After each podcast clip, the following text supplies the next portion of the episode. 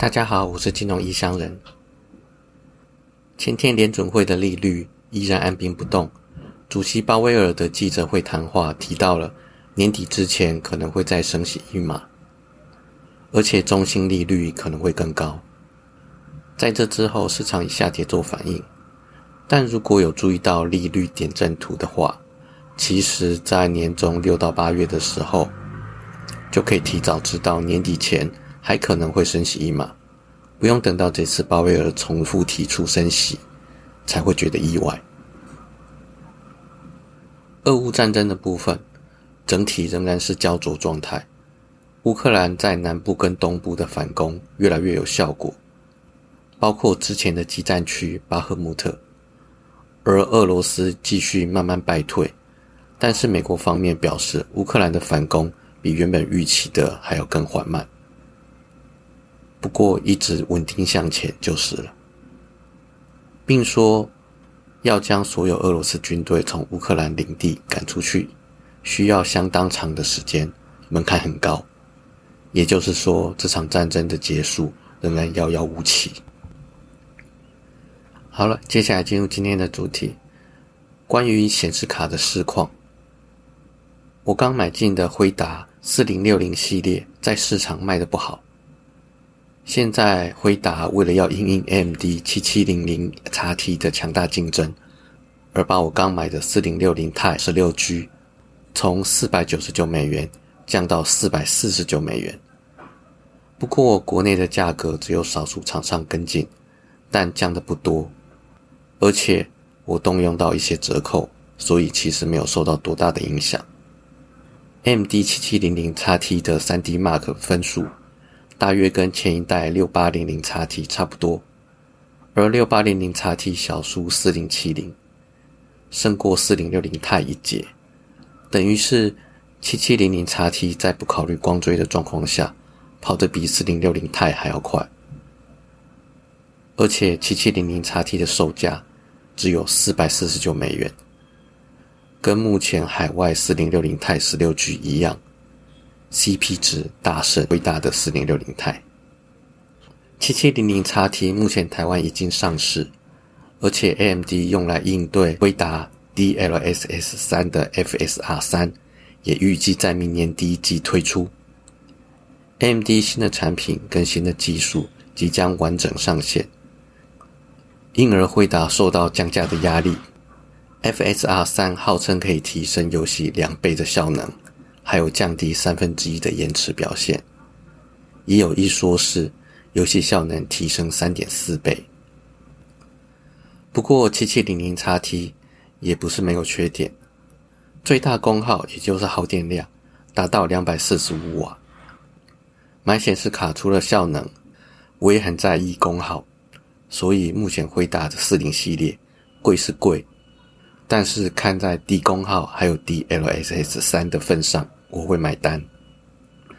至于其他家高的吓人功耗，我就敬谢不明了。另外，AMD 曾经承诺 FSR 三也会开源 Open Source，这样一来，旧的显示卡都有可能会因此受益，增加效能。刚刚说的 FSR 三透过开源，提供三家旧显示卡新的生命。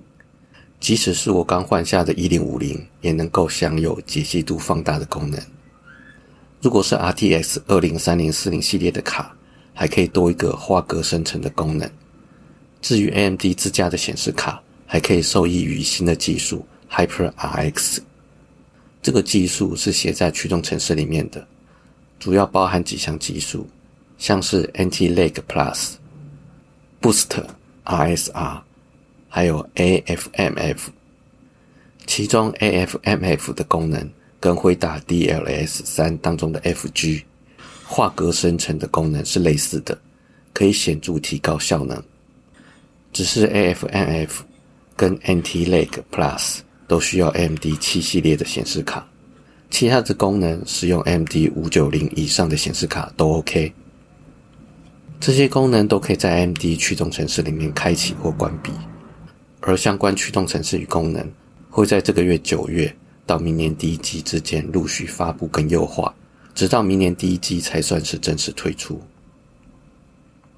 另外，MD 还有一条产品线，CPU 加内显。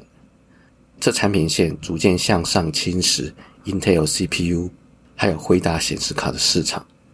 M D C P U 内显的性能已经从比肩低阶独立显示卡，逐渐提升，朝中阶显示卡同等效能迈进。而且，AMD 新一代的内显开始可以接受 FSR 三的支援。这样一来，在 AMD CPU 内显的效能大幅度提升的前提之下，辉大显示卡帝国。可能会开始动摇根本，也就是人数最多的中阶玩家市场，这部分会以缓慢的速度逐渐转移到 AMD。不过，AMD 这种 CPU 加内显最大的市场，并不是在桌上型电脑或者是笔电上，而是移动游戏装置，像是任天堂 Switch 跟 Steam Deck。Steam Deck 是 Steam 平台推行的掌上型游戏机。可以执行在 Steam 上买的游戏。由于 Steam 是众多玩家会在上面买数位游戏的平台，所以 Steam Deck 这种可以把 Steam 游戏带着走的装置，吸引了不少玩家，间接也带动了 AMD 商机。而接下来随着新一代 AMD 内显效能提升，加上 FSR 三的加持，未来掌上型游戏机如 Switch Two 的性能。也会大幅度的接近它的竞争对手 PS 五。如果目前有关 Switch Two 的资讯正确，那么未来大家都可以带着支援 4K 荧幕的游戏机到处玩三 A 游戏了。好了，我是金融异乡人，今天就先到这边，拜拜。